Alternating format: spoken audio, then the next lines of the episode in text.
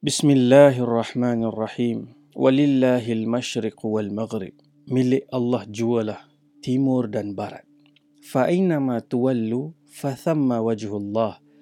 Ke arah mana pun kamu melihat, kamu berpaling, kamu menoleh, kamu akan mendapati wajah Allah Subhanahu wa taala. Innallaha wasi'un alim.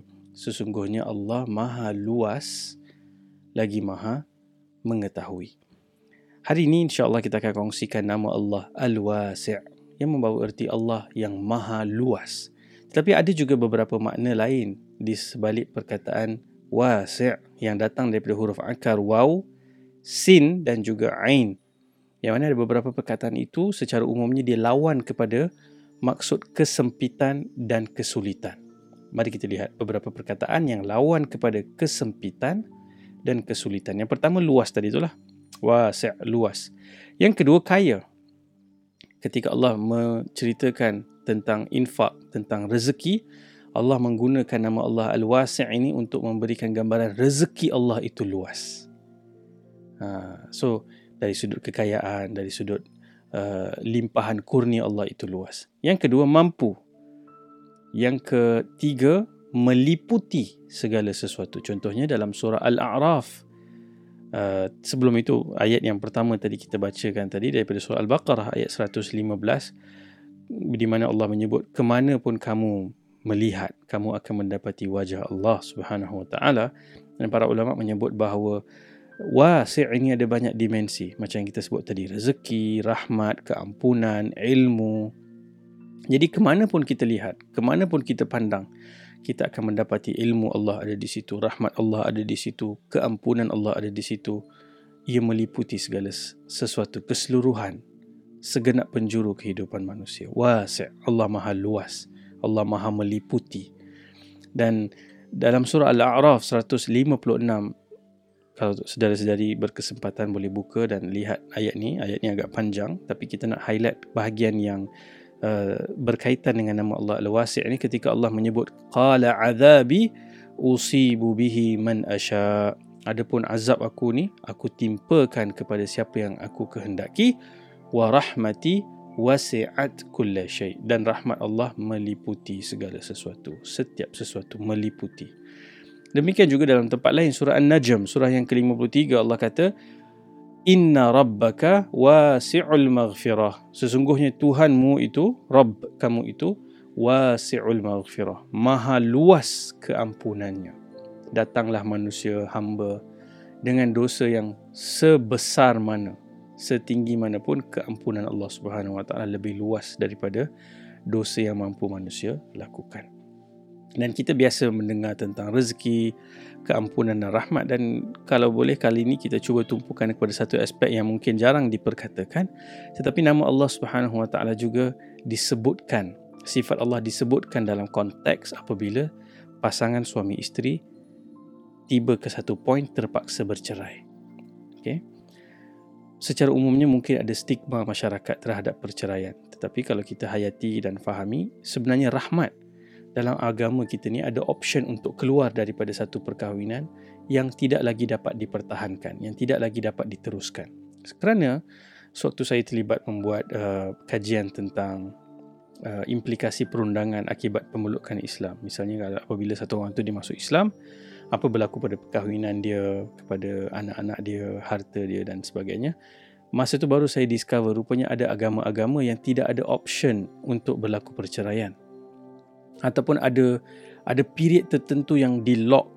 Kalau sengsara dalam period tu kena sabar tak ada option tak ada jalan keluar. Tetapi rahmat Allah Subhanahu Wa Taala. Tentunya ia bukanlah satu perkara yang kita inginkan digalakkan sama sekali tidak. Tetapi apabila tiba ke satu titik contohnya uh, tidak ada keserasian ataupun pertengkaran yang tidak berkesudahan ataupun ada berlaku penderaan berlaku kezaliman dalam perkahwinan. Tentunya perceraian perpisahan itu adalah satu jalan keluar. Dan Allah kata dalam surah An-Nisa, surah yang keempat, ayat ke-130, Allah kata, Wa in yatafarraqa apabila jika keduanya bercerai yughni Allahu kullam min sa'atih Allah akan cukupkan keperluan masing-masing dari limpah kurnianya Allah akan luaskan rezeki mereka. Wa kana Allahu wasi'an hakima. Dan Allah Maha luas limpah kurnianya dan tengok Allah pairkan dengan hakima, bijaksana. Kerana kadang-kadang satu satu lapis kan kita sekarang sekarang ni dimomokkan dengan banyak berita-berita pergolakan rumah tangga sama ada selebriti, artis ataupun sesiapa sahajalah. Dan ada macam-macam drama lah yang timbul daripada situ dan semua berita-berita ini kadang-kadang tidak memberikan perspektif penuh kisah yang saksama. Di Allah SWT kata Allah maha luas dan Allah juga maha bijak sana. Allah tahu keadaan dan situasi yang dihadapi oleh sesuatu pasangan yang terpaksa berpisah. Sebab itu bukanlah pengakhiran apabila berlaku perpisahan. Allah kata maha luas. Allah akan temukan dengan pasangan yang mungkin lagi baik. Ada orang yang Uh, rezekinya dibukakan selepas itu uh, untuk kehidupan yang lebih baik. Allah Maha luas, Allah meliputi dan termasuk rezekinya, rahmatnya. So jangan putus asa daripada rahmat Allah Subhanahu taala. Kerana perceraian ini salah satu episod ataupun pengalaman yang saya yakin bukan mudah. Dia traumatik, dia memberikan kesan yang mendalam kepada perasaan tetapi di dalam konteks Islam di dalam ayat Al-Quran Allah Subhanahu Wa Taala memberikan keyakinan dan memberikan jaminan jangan risau. Rezeki kamu semua itu Allah Subhanahu Wa Taala yang cukupkan. Bahkan surah uh, ataupun apa ayat ayat seribu dinar yang orang letak di kedai-kedai sebahagiannya uh, kononnya menjemput rezeki. Hmm, Allah, uh, ayat tu may taqillah yaj'al lahu makhraja wa yarzuquhu min haitsu la yahtasib.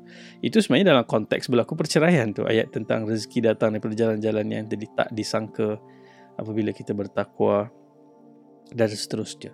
Jadi ada sudut yang kita mesti lihat secara saksama, tidak sepanjang waktu ataupun secara pukal perpisahan itu buruk ataupun negatif, ada juga sudut positifnya dan itu semua adalah urusan yang bertepatan dengan keadaan orang-orang yang terlibat. Jangan kita pula tumpang sensasikan berita orang lain yang bergolak rumah tangga dan kita pula sibuk menghukum dalam keadaan kita tidak tahu apa yang sebenarnya berlaku.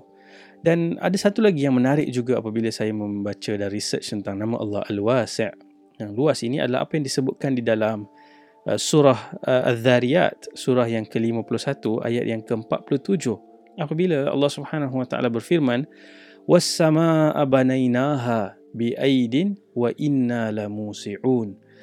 Dan langit itu kami dirikan dengan kekuasaan kami with our power. Wa inna lamusi'un. Dan kami uh, meluaskannya. Kami meluaskannya. Dan rupanya ada kajian dalam perkembangan terkini dalam sains angkasa raya bahawa ada satu teori yang disebut sebagai expanding universe. Yang mana mereka mendapati alam semesta ini macam satu bilot satu belon yang ditiup dan ia sedang berkembang semakin besar dan semakin luas dari masa ke semasa. Dan itu juga dikaitkan dengan nama Allah Al-Wasi' dalam surah tersebut. Dan sebagai uh, bekal untuk kita ambil daripada mengenal nama Allah Al-Wasi' ini mungkin ada satu kisah yang menarik dikongsikan oleh Ustazah uh, Jinan Yusof uh, dalam bukunya tentang nama-nama Allah. Beliau menyebut satu hari uh, ada orang menulis surat kepada Imam Malik. Dia tengok Imam Malik ni sibuk mengajar, belajar, pakai pakaian yang cantik, yang sesuai dengan seorang guru lah. Dia tulis surat dan dikata dekat uh, Imam Malik, uh, engkau ni sepatutnya banyakkan berpuasa pada waktu siang dan solat pada waktu malam dan dia macam kritik lah Nabi uh, Imam Malik menggunakan pakaian yang yang indah. Imam Malik rahimahullah imam yang uh, darul apa yang ada di Madinah menulis balik surat tersebut menjawab memuji bahawa Allah Subhanahu Wa Taala mengagihkan rezeki ni uh, sama juga mengagihkan amal-amal baik ni ada orang yang Allah rezekikan dia mudahkan dia untuk berpuasa pada waktu siang dan solat pada waktu malam seperti orang yang menuliskan surat ni Tetapi Allah juga rezekikan orang lain seperti Imam Malik misalnya yang cintakan ilmu, suka mencari ilmu dan mengajarkan ilmu. Jadi daripada kisah ni kita belajar bahawa salah satu cara untuk kita appreciate nama Allah Al-Wasi' adalah dengan kita melihat jalan-jalan untuk menyumbang kepada Islam, untuk mengajak manusia kepada Allah itu sangatlah luas. Bukan mesti belajar agama dan mengajar agama sahaja cara satu-satunya untuk mengajak manusia kepada Allah. Allah Subhanahu Wa Taala bagi kita talents yang pelbagai. Kita ada mauhibah kan kita pernah cerita dulu nama nama Allah Al-Wahhab. Uh, kita ada talents yang dalam bentuk menulis, ada orang yang pandai melukis, ada orang yang pandai menyanyi, ada orang yang pandai menulis puisi dan pelbagai lagi pandai memasak, pandai bertukang dan lain-lain. Sebenarnya semua itu walaupun kita secara selapis kata macam mana nak sumbang untuk Islam ni? ini macam tak ada kaitan. Semua itu ada jalan-jalan macam mana kita boleh ajak manusia kepada Allah. Bagaimana kita boleh menggunakan talent-talent itu untuk berkhidmat kepada manusia, membantu mereka dan mengajak mereka semua menuju kepada Allah Al-Wasi' Tuhan yang Maha Maha Luas.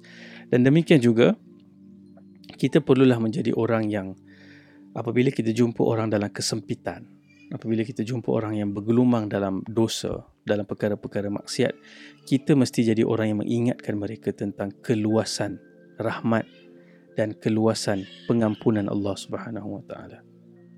Kerana kita kenal, kita belajar nama Allah Subhanahu Wa Taala Al-Wasi', kita mesti sampaikan kepada mereka ataupun orang yang struggle dengan menuntut ilmu, kita beritahu kepada mereka ilmu Allah luas. Kamu mungkin tak power dekat sini, tapi kamu mungkin power dalam angle yang lain. Kita bukakan supaya manusia dapat melihat keluasan segala segi dimensi kuasa Allah Subhanahu Wa Taala dalam bentuk rahmat, kasih sayang, keampunan, ilmu, rezeki dan sebagainya. Sekian untuk kali ini. Jazakumullah khairan. Assalamualaikum warahmatullahi wabarakatuh.